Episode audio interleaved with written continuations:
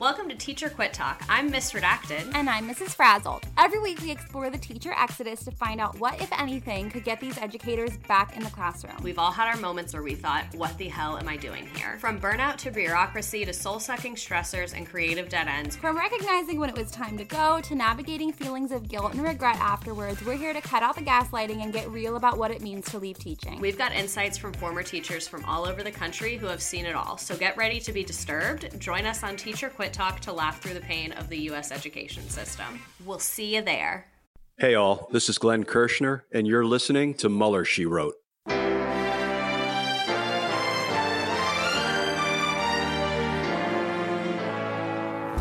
So, to be clear, Mr. Trump has no financial relationships with any Russian oligarchs. That, that's what he said. I, I, that's what I said. That's obviously what the, our position is. I'm not aware of uh, any of those activities. I have been called a surrogate at a time or two in that campaign, and I didn't have not have communications with the Russians. What do I have to get involved with Putin for? I have nothing to do with Putin. I've never spoken to him. I don't know anything about him other than he will respect me. Russia, if you're listening, I hope you're able to find the 30,000 emails that are missing. So, it is political. You're a communist. No, Mr. Green. Communism is just a red herring. Like all members of the oldest profession, I'm a capitalist. Hello and welcome to Mueller, She Wrote. I'm your host, Allison Gill, the artist formerly known as AG. Today, I'll be chatting again with our friend Pete Strzok. His uh, paperback version of his book Compromised comes out Tuesday, January 25th. And we're going to be discussing what's going on with uh, Tom Barrack and his associate Grimes, not the one that married Elon, different Grimes, and and how that whole investigation is going. And then, of course, we'll have some sabotage, followed by the Fantasy Indictment League. I'm very excited about it, but up first, we have that interview. Let's listen. All right, I'm happy today to be joined by the author of Compromised, which comes out in paperback on Tuesday, January 5th. Pete Strzok. Pete, how are you?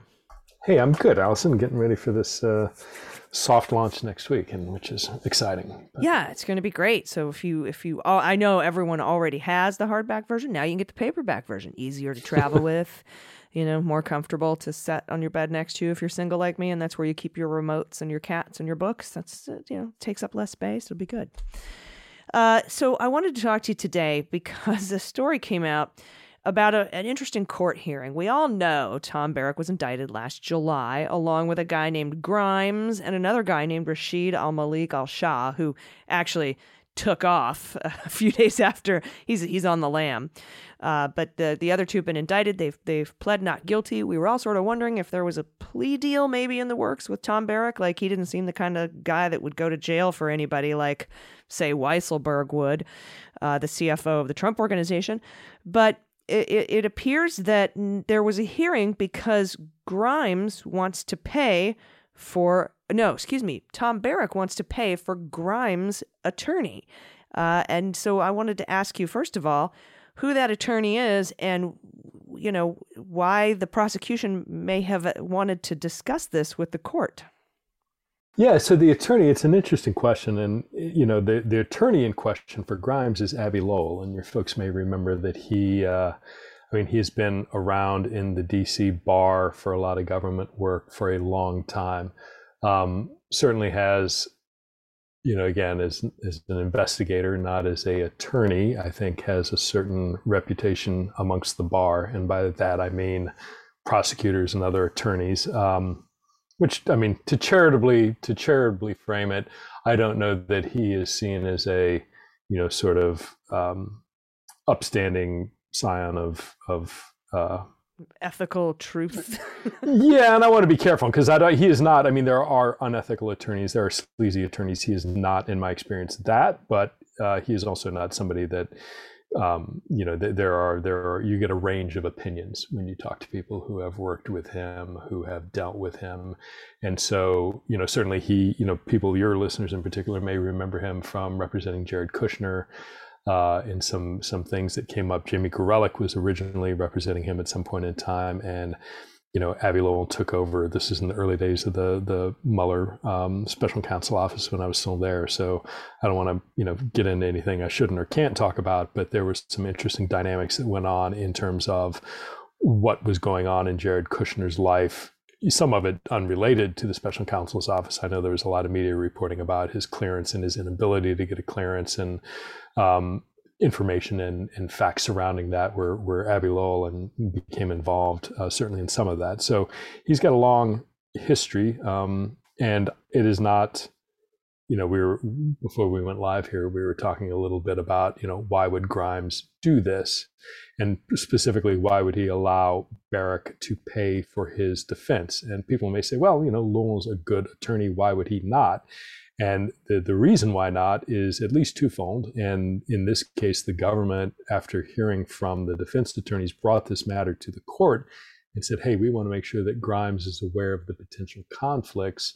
Um, because there are two things in particular that would come up if you are being paid by a different defendant. There are a couple of areas where it might impact you if you're Grimes. One is, do you agree to uh, cooperate? You know, do you go in for a lesser sentence or to reduce your criminal exposure by providing inculpatory information about Barrack?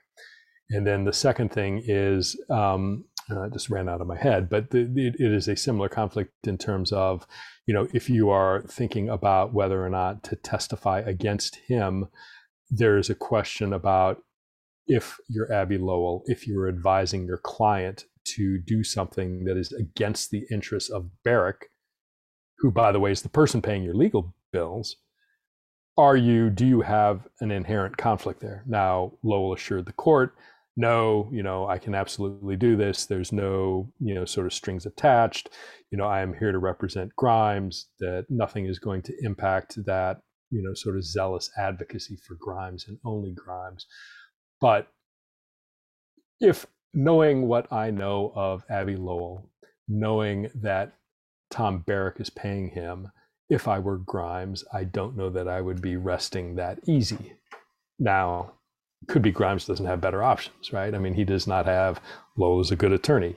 He may not have the financial wherewithal to go out and find, you know, somebody to represent him. Certainly pro bono or at some drastically reduced rate, because my understanding is he is not, you know, Barrack is wealthy beyond belief. I don't think Grimes is, so he may not have better options even though this isn't ideal. So it's all it's all curious. Uh, like you, I thought maybe um, Barrack would would plea.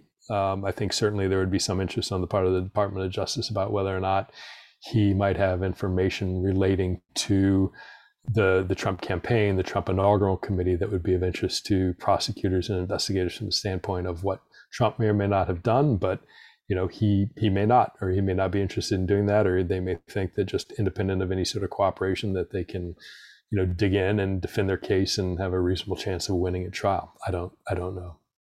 Yeah and and something you brought up and the story uh, that that came out also mentions uh, which is interesting is that whatever the relationship is between Grimes and Barrack because I'll just read to you from the article. Grimes worked as an assistant to Barrack at his real estate private equity firm called, you know, Colony Capital. And while, quote, bank records and telephone records reflect that prior to his arrest, Grimes listed Barrack's $15 million home in Aspen, Colorado as his primary residence.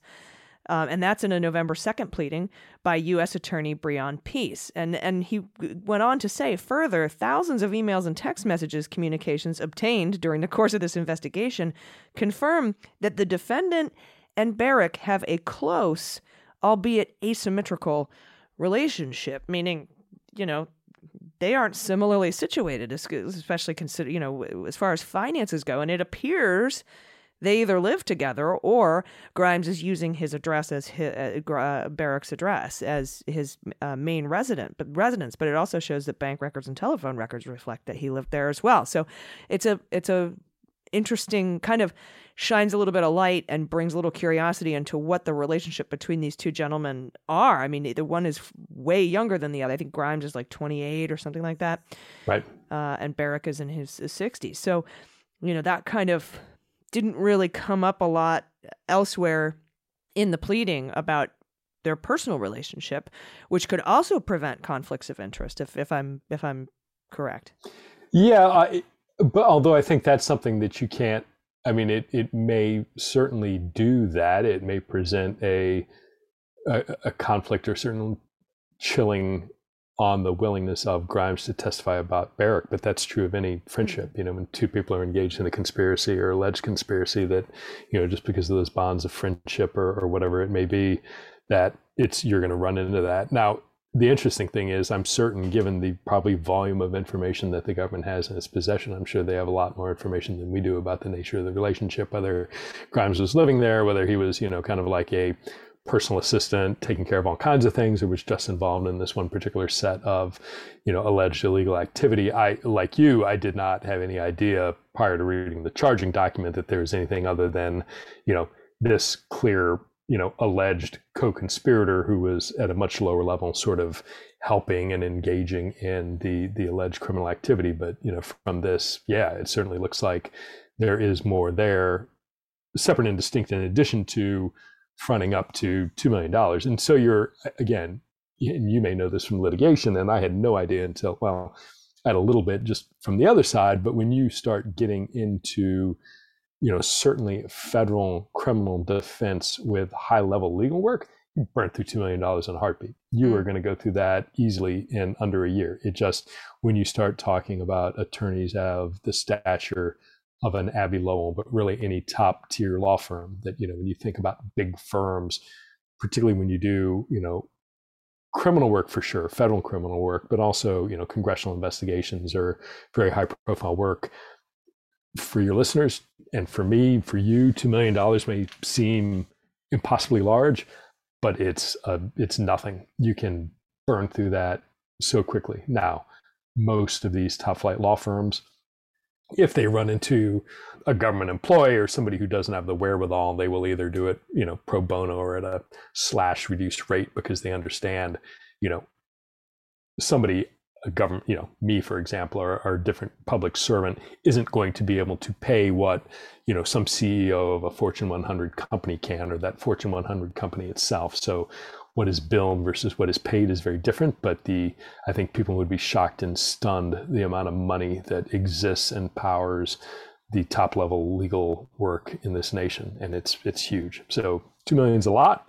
It wouldn't surprise me if they blew through that very quickly and had to raise that two million up to four or five. But you know, we'll see where that goes. Yeah, and they brought up that contingency too, right? Because the judge was like, "Well, two million. You you say it's capped at 2 million because that was one of the arguments. Oh, well, we're only capping it at 2 million. And the judge goes, "Well, what happens after 2 million?" And they go, "Well, then we renegotiate and see if they'll pay for more." So it doesn't it seems like sort of an arbitrary and non-committal cap and and nor did the judge come back and say you must cap it at any specific rate or or total or billable whatever you know uh, billable versus payable uh, etc so it it seems like if it goes over 2 million that Tom Barrack would be happy to just throw more money at it but it it is really an interesting and I can't I personally can't haven't heard of since we've been going through this. I mean, outside maybe Brian Benczkowski being head of the criminal division, I haven't seen like a bigger glaring conflict of interest. I mean, this is pretty straightforward. Yeah, and it's not you know they will have and in addition to this i mean there there is almost certainly i would bet what's called a jda joint defense agreement which allows the the defense attorneys to you know sort of discuss and coordinate amongst themselves and have you know some idea about because there are common interests there aren't those diverge in some cases. I mean clearly and this is you know what what their defensive posture is going to be information that is exculpatory or inculpatory to the extent it implicates both of the clients. There will be a sort of can be a sharing um, you know and kind of a common interest. There are a number of privileges on the defense side that might attach to this but that's exactly the point where you know, yes, there are many similar things that overlay with each other between Grimes and Barrack, but there are certainly there are points where they diverge, and that's where this ethical conflict potentially comes to a head. That is, you know, if Grimes is able to say, "This, I was told to do this. This was not my idea. This was something that Tom." came up with or told me to do or i said to him are you sure we should do that or i had concerns anything that would tend to inculpate barrack that the government want might want to say great then Grimes, come in and we want you to testify and say one and two and three and four, that, and we'll cut you a deal. That's the kind of thing. If you're saying, okay, well, fine, but on the other hand, you know, I, I've already racked up you know, $3.2 million and I'm negotiating to go over that $2 million. And what's going to happen if I suddenly, you know, walk into a proffer session with the Department of Justice and start spilling my guts about everything that Tom did? It isn't. better do it before you hit that $2 million mark. yeah. Well, or get, yeah, or get like, yeah, get to get whatever money you're going to get and then, and then go do it. And again, it's not, it's, could is is Tom Barrack going to send you know the knuckles out there with a lead pipe to go after him? No, of course not. That's but but there are different ways of bringing pressure and uh, impacting people that are not so ham-fisted. Um, and I think that's that's exactly why you saw the government do what they did and, and file that you know notice with the the judge to to kind of flag that issue.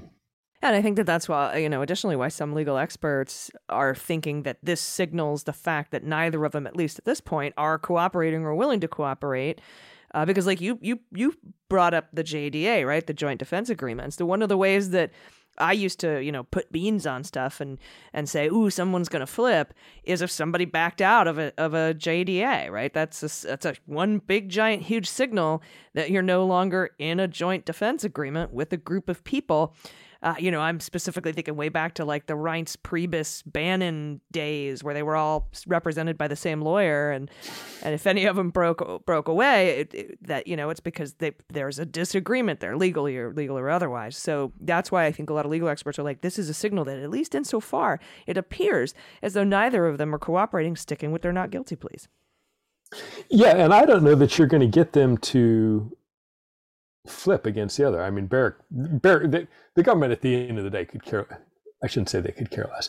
The government will never go to Barrack and say, "Hey, if you if you tell us everything about Grimes, we'll, we'll go easy on you and really go after him." That's not the way this works. They are going after everything in this is targeting Barrack and all these, you know, to the extent other people are charged. Sure, they broke the allegedly, you know, broke. Have there's reason to believe they broke the law, but the end goal here is Barrack. It is yeah, not Barrack's you the big the, fish in this particular right. And then pond, the hope unless... with him is right that you know independently maybe you get him, but then also maybe you get him to um, talk about higher ups or others. And I don't think in this case, you know, you bring up Bannon and Priebus. I mean, that was like a, a, a, little.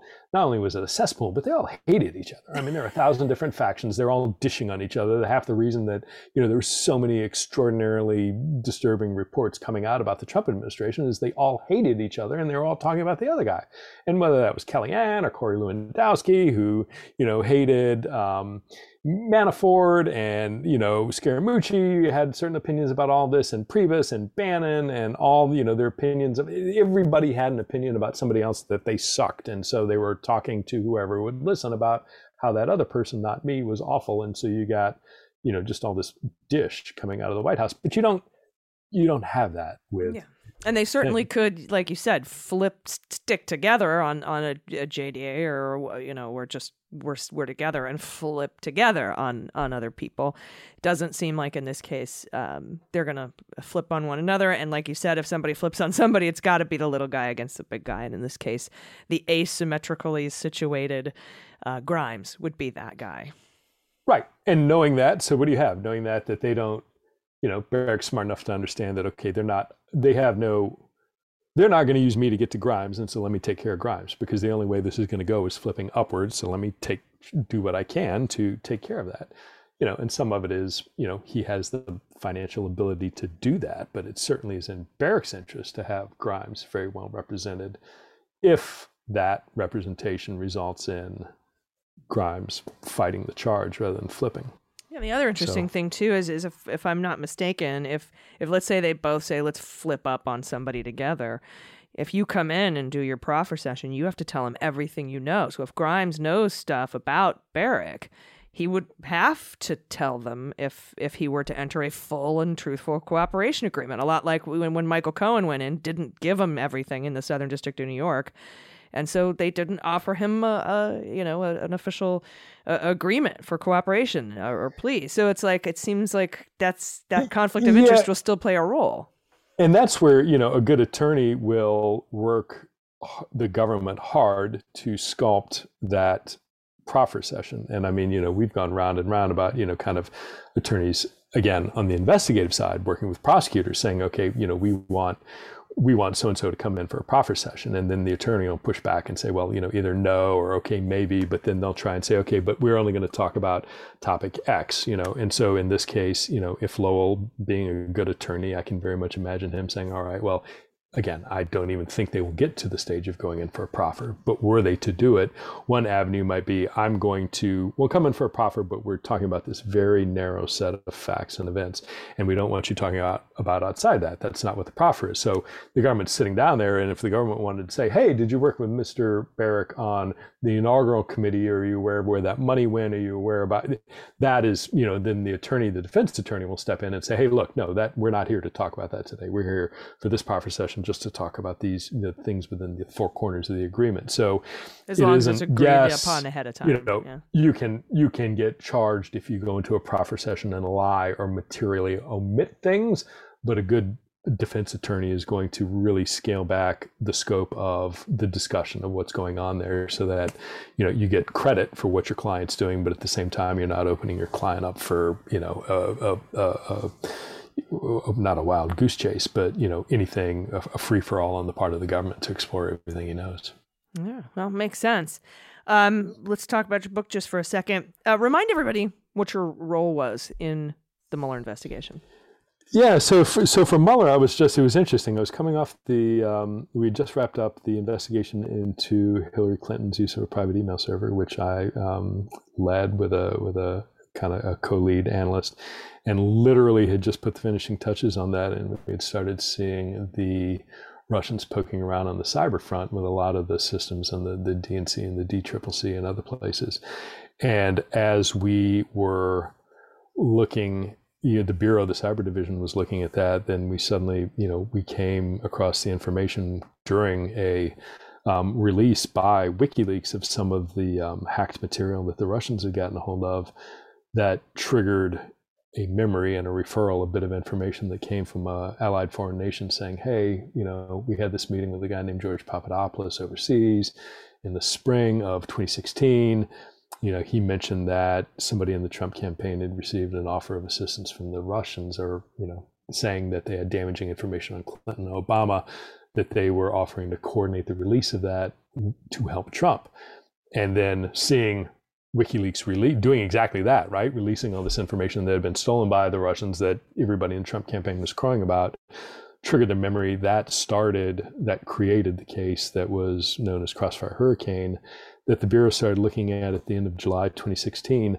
That progressed. I mean, so we started, and again, I know this isn't Mueller, but the genesis of that investigation really began in the summer of 16, and we're chasing that down, running through the election with increasing concern about what we're seeing. If I remember, it was like activated over a weekend because of uh, what was found out. So like July 23rd, 24th, something like that. You like, oh yeah, yeah, I remember Alexander Downer with this and the Mifsud and the thing. Let's get somebody over there. And, and it was like within 24, 48 hours that you guys were on it. Yeah, we were really, we were running. And, you know, again, the kind of the, the absurd part of this is what the, the name of the nation, let alone the individuals who provided the information, has never been released by the U.S. government. Having and so I can't release it. Having said that, Alexander Downer, who is the High Commissioner, the equivalent of the Ambassador of Australia to the UK, has publicly stated, as has George Papadopoulos, yes, you know, we're the people who met with each other and had this discussion. So I can point you to their public statements, but I cannot, as a former U.S. government employee, tell you whether or not that's accurate from the US government's perspective. But yeah, we were running. And the scary thing was, you know, because this was exceptionally, the allegations were extraordinarily grave, right? That the the Russian, probably our, our foremost global adversary, were helping, wittingly potentially helping one of the two candidates for the president of the United States of America, and in a way that we've never seen in our nation's history. And so we were sprinting like crazy and the concerning part, you know, and that was in late, I think July 29th, or we got it, and cases actually opened on 30 or 31 July. I'm not, I don't remember anymore. Um, but we were sprinting and sprinting with the idea that this is really potentially horrible and we need to understand what's going on, and sprinting because we needed to figure it out before the election, if not sooner, and concerned because we had already been in the middle of this political maelstrom with the Clinton investigation and gotten dragged into the general election and pulled the FBI in there in a way none of us wanted. And so we wanted to avoid that.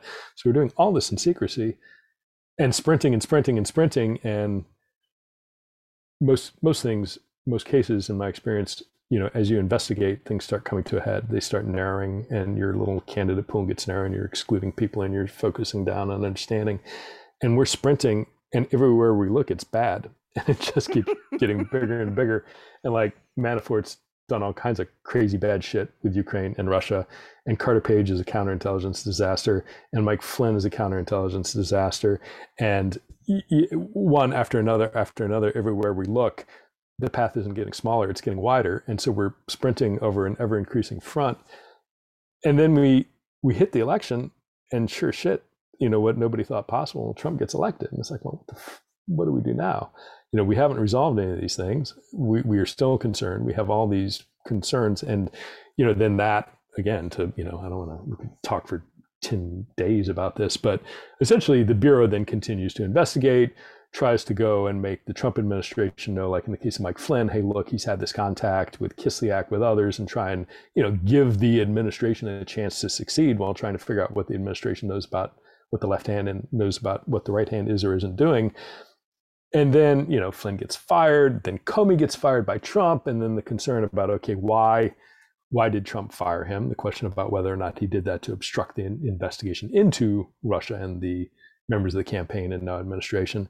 And eventually that all culminates with Mueller getting appointed as special counsel. Mm-hmm, and to because preserve, I worked to preserve this crossfire hurricane investigation and, and right and and some of it is to get it out of the there's a understanding of like okay well can the because the attorney general and the deputy attorney general and others are political appointees to preserve the both fact and appearance of independence of the investigation to put it in the hands of a special counsel and because i had worked all these cases in the beginning, I went over and set up, you know, working with Director Mueller, establishing the office, setting up its structure, staffing it out with agents and analysts and forensic accountants and computer forensic experts, and building the team and the structure that became the Mueller investigation. So are you Um, are you so- part of the Mueller team, or are you part of? Are you head of the forty or so co-located FBI analysts and agents? And then, and then, uh, final question: there there were several teams. I think five that we know of now.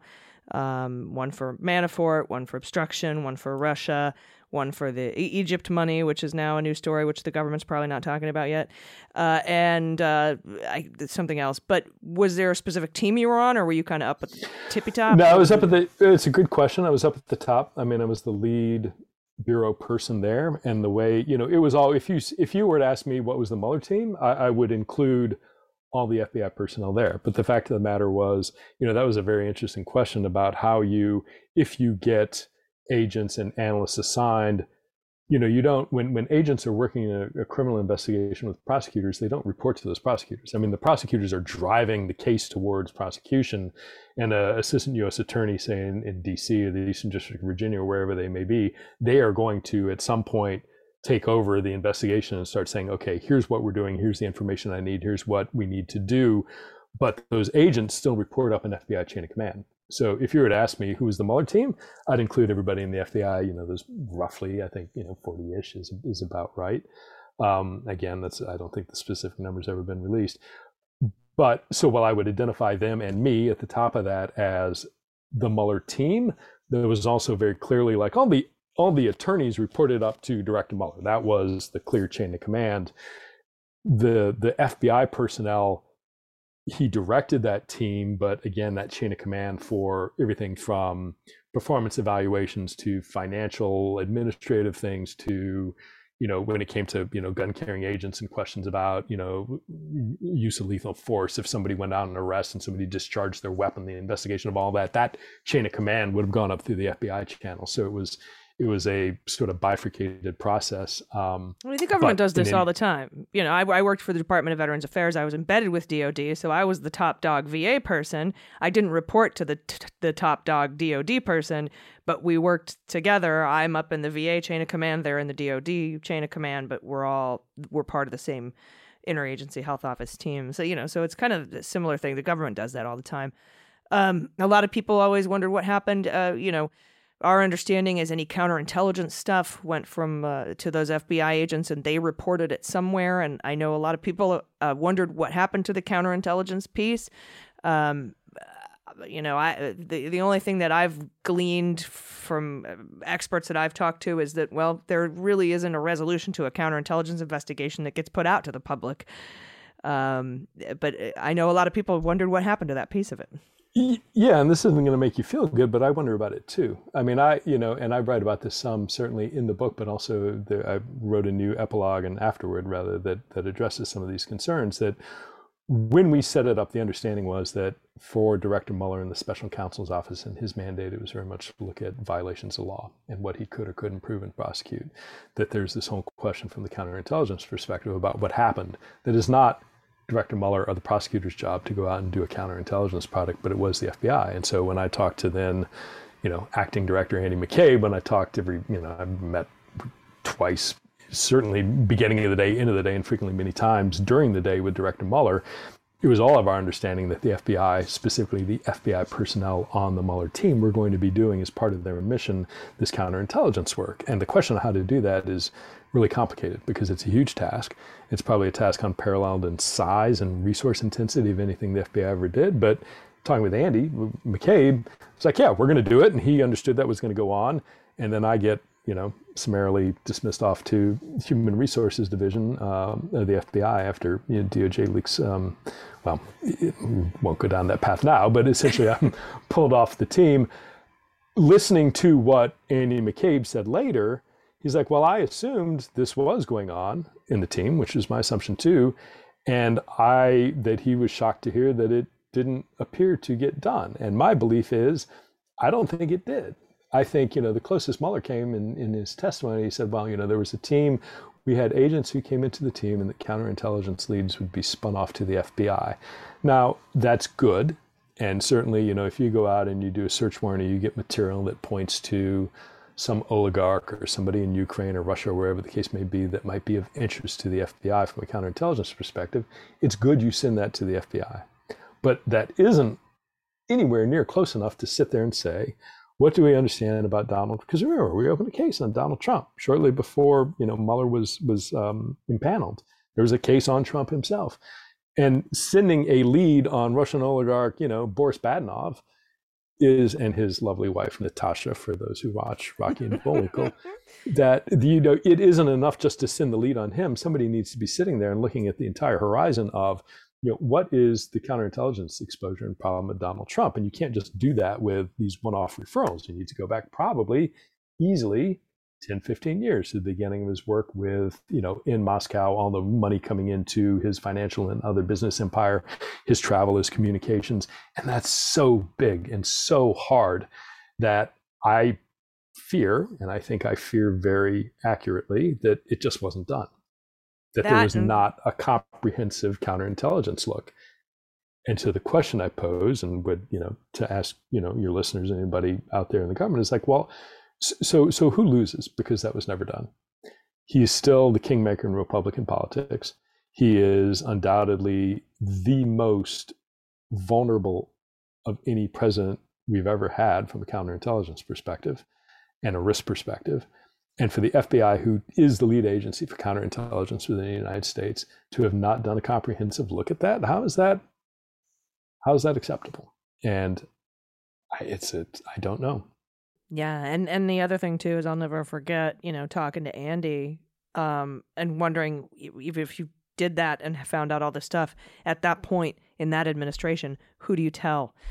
Uh, the best we could come up with is, you know, uh, the the eight, the gang, you know, the intelligence folks in, in Congress, like who do you, who do you tell? And so you, the Dutch, you know, you go, you go to tell the Dutch. yeah, Dutch. no, and you can't. I mean, it's a good question, and that's something we all did, you know. And I I remember thinking about it, and I don't, you know, I maybe many of us had that idea of like you you do want to you want to make this more than just the FBI because who the FBI is subordinate to the president, and so to the extent that you you know our system ideally works under a, a, system of checks and balances, to the extent you can incorporate and brief Congress to get the you know, and so Andy we prepped him and he went up there and he briefed the gang aid and answered all their questions and they were fine, including you know, then Speaker of the House Ryan and I think Mitch McConnell still was the was the majority leader at that time.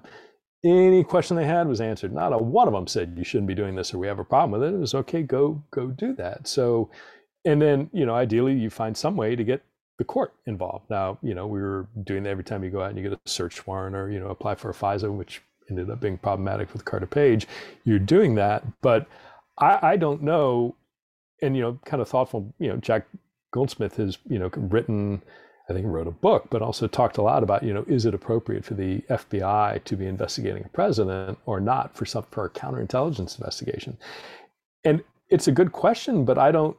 If there are problems like this, you don't just get a pass because suddenly you're elected president. That doesn't seem possibly right to me to sit there and say, well, you know, you you suddenly got legally or not elected and so now, therefore, not only can you not be prosecuted based on this old OLC memo, but you can't even be looked at on the intelligence side or from a counterintelligence issue because you're the president. And that can't be right. And then I don't know how you then, you know, the FBI, on the other hand, can't be this little kingdom unto itself where they are investigating the elected leader of the nation without some sort of oversight and boundaries. Right. Because so then it's just like, question. all right, high five, we know. Now what? You know. Right. And I don't and, and nobody wants, you know, you think back to J. Edgar Hoover, nobody wants the FBI to be this kind of all powerful, all knowing entity who is going to investigate and know these things, but, you know, not be sub how they the, how that knowledge and information might be misused. We've had terrible history and a lot of very hard lessons learned uh, from that. But I don't know. The, the problem was everybody looked at this and kind of the thoughtful like attorneys and theorists and you know kind of constitutional scholars all looked at it and said, well, you know, okay, he's no longer in office, so this is kind of a one-off problem. We're never going to see anybody like him again. Well, guess what? and here we go charging in the you know 2024, and all of a sudden it may not be some hypothetical you know once in a lifetime outlier. It may be staring down at us again in two and a half years. Yeah, and then you also have the message that it's totally legal and totally cool, uh, and yeah, know, encourages people to to act that way again, especially if we don't go after those obstruction of justice charges. All of this is in the book. You've got new material in the paperback version of Compromised. I really highly recommend everybody pick it up, and also you get to read about ghost stories, which is one of the coolest things. Um, seriously, in the history, well, you're you're like you're, you're like the top Russian spy hunter in the universe. And I appreciate all that you've done. and I thank you for being here today. And uh, we will talk again soon if, if more stuff comes out about Barrack or, or anything else from, from the old days. Yeah, absolutely. And what you know, what's old will be new again. So I have no doubt we'll. Uh, if people think as, that the... as much as everybody recoils about it, you know, this ain't going away. And, yeah, people think um, the one six investigation has taken a while. There's still stuff going on that was handed off from the Mueller probe. It never so. ends. The nightmare never ends. The nightmare never ends. Thank so, you so much, good. everybody. Pick up uh, Compromise Tuesday, January 25th, out in paperback. You can order now. Thank you very much, Pete Strzok. Okay, thank you. All right, everybody, it's time for some sabotage.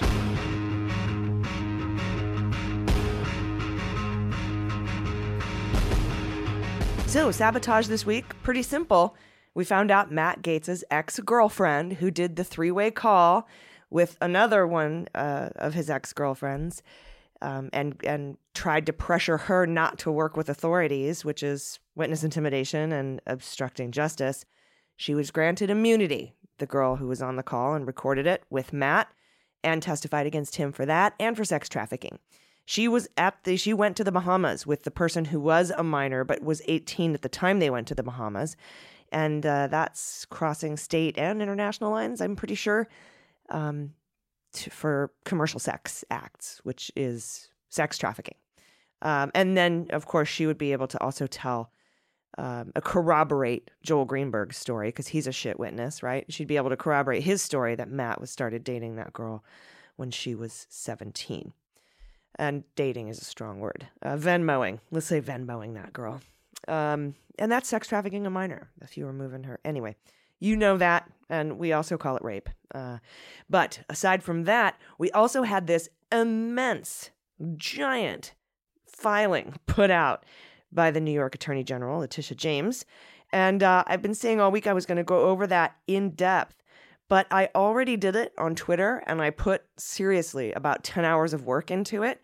So I would just direct you to my Twitter account at Mueller She Wrote and look for thread on the New York AG filing parts one, two, and three. I did part one, there's about 20 tweets in it. And at the end, I added a link to part two and a link to part three. So it did take me quite a while. I put a lot of work into it. And so I would like to just advise you to go check that out. But trust me, there's lots of crimes. And Tish James wouldn't have published all that evidence and witness testimony if Bragg, the Manhattan DA, Alvin Bragg, didn't already have it and didn't already have that testimony, right? Because she said in her filing, she's like, uh, you know what? Because, you know, what what what does Jon Stewart call him? Clownstick, fuckface von Clownstick, uh, because he opened his mouth and and said that I was just out for political, that this is a fishing expedition. I've got nothing, and I'm just out because I don't like him. I'm just out doing this because I just don't politically like Donald Trump and his family. That's why I'm coming after you. Because he has made that allegation, because he's leveled that allegation against me, and in order to quash these subpoenas, which I'm asking you to compel them to testify, uh, because he did that, I'm gonna need I'm gonna I'm gonna update you on on the crimes that I've found and show you that this isn't a fishing expedition and show you that there are crimes. So I'm gonna share with you seven things, just seven, of the many things that that I've uncovered. And she also said, I feel comfortable that sharing with you these seven particular things, um, that and sharing them will not jeopardize the current ongoing investigation or investigations, plural, which means that and you know when you when you look at the stuff there's some new things that we didn't know. Like i didn't know ivanka was the contact point for deutsche bank. Uh, i didn't know they had a second set of books for multiple other things. Um, but I we did know that Vrablic, Rosemary Vrablic, who wasn't named but was hinted at as the Deutsche Bank banker lender and referred to as she uh, in this filing, you know, she was mentioned. We know she's been interviewed. We know that um, the Forbes guy was deposed. We know that uh, McConney has been deposed. We know Eric Trump, who what we did learn about his deposition was that he, he invoked his Fifth Amendment right against self incrimination over 500 times. And while that can't be used against you in a criminal Manhattan District Attorney investigation, it can certainly be used against you in civil litigation, which is what Tish James is trying to finish up by compelling the testimony of Trump and his giant crotch fruit. So that is um, part of sabotage because I think it's going to impact who I draft for my fantasy, fantasy indictment league this week. But I, I really want to encourage you to, to go out to at Mueller She Wrote on Twitter and check those threads out. I break it down in an easily understandable way. Um, and you know, use there's appropriate profanity uh, here and there, and I think that uh, you'll enjoy it. So, and I, I, put all that work into it, so I would imp- appreciate if you would uh, check it out, and that would be, mm, you know, in lieu of a of a me just reading the thread to you here on this podcast. Although I'm I'm sure you love the sound of my voice, but um, I actually do have a birthday dinner I need to get to. No, I'm kidding. I, I would never, I would never put you off for my own personal gain. But um, that is sabotage this week. And with those two stories in mind, Maddie meets Meatstick with his ex girlfriend in the three way call and sex trafficking a minor, with that and the New York Attorney General Tish James, her filing, uh, compelling the three, Trump Jr. and Ivanka, to testify, are all going to impact the Fantasy Indictment League. So let's do it. I'm gonna be indicted! No, wait, it's gonna be okay. Indicted! Honey, Dick. Indicted! Honey. I'm gonna be indicted! Hold it, they can't. It's gonna be okay. Just calm down. I can't calm down. I'm gonna be indicted! Okay, now you know I've had Matty on my draft for a while. Um, so I'm going to keep him. I'm going to keep him, and, and I'm I'm I'm actually going to move him into the quarterback position because I feel like that postponement of the immunity deal was the last thing that they needed. And I think I went over that last week too, but we're going to keep him on. And uh, I'm also going to add Engels, who is wrapped up in that Greenberg investigation, as well as a person named L.A. Key. Both of them had weird contracts that they got paid from the tax collector's office for without doing any work. And we've already seen a couple of indictments for people like that. And so I'm expecting indictments for those. And so we got Gaetz, Engels, and L.A. Key out of the Middle District of Florida. Rudy, Toensing, and diGenova out of the Southern District. But I think that's going to be for older crimes, not necessarily newer crimes. And and I, you know, Barbara Jones, who's the special master that's been going through all Rudy's stuff, she's been handing that stuff over on a rolling basis, right? So the prosecutors have it. They weren't waiting for her to go through everything and then she handed it all over. She was handing it over as she went through it. So I think they have enough. I think they'll indict Rudy and diGenova and Toensing. Unless Toensing and diGenova flip and do a plea deal. But uh, one, you know, one or the other. Uh, and that's out of the Southern District of New York. I think superseding Trump Organization and superseding Weisselberg indictments, um, along with, I'm going to put Ivanka, an Ivanka indictment, all out of the Manhattan District Attorney's Office because Tish James, like I said, wouldn't have published all those crimes and witnesses if Bragg and the DA's office didn't already have it. And finally, I'm going to draft Sidney Powell out of the DC U.S. Attorney's Office, where a grand jury has been impaneled headed up by the U- assistant U.S. attorney in that office in D.C., District of Columbia, Molly Gaston. She's been heading up a grand jury at least since September. At least since September. And by my count, September, October, November, December, January, four months into an investigation, I think we should start seeing some indictments very soon, if not next week. All right, that is the show. I will see you tomorrow for the Daily Beans and also out today, MSW Book Club, Corruptible. We're going over the next chapter by Brian Klaas. Absolutely incredible book. I really, really recommend you either get it on Audible or you buy it and read it. Um, it's it's truly, it's so intelligent and so smart and funny. Um, so I, I, I, highly recommend checking it out. All right, see you tomorrow also for the Daily Beans. And until then, please take care of yourselves, take care of each other, take care of the planet, and take care of your mental health. I've been AG, and this is Mueller, She Wrote.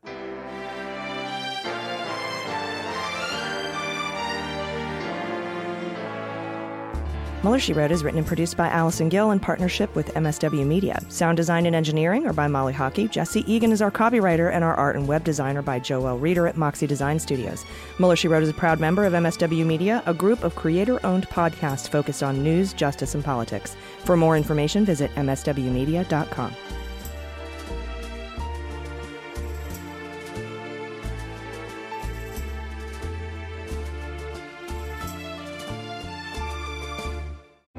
Hi, I'm Harry Litman, host of Talking Feds, a roundtable that brings together prominent figures from government law and journalism for a dynamic discussion of the most important topics of the day.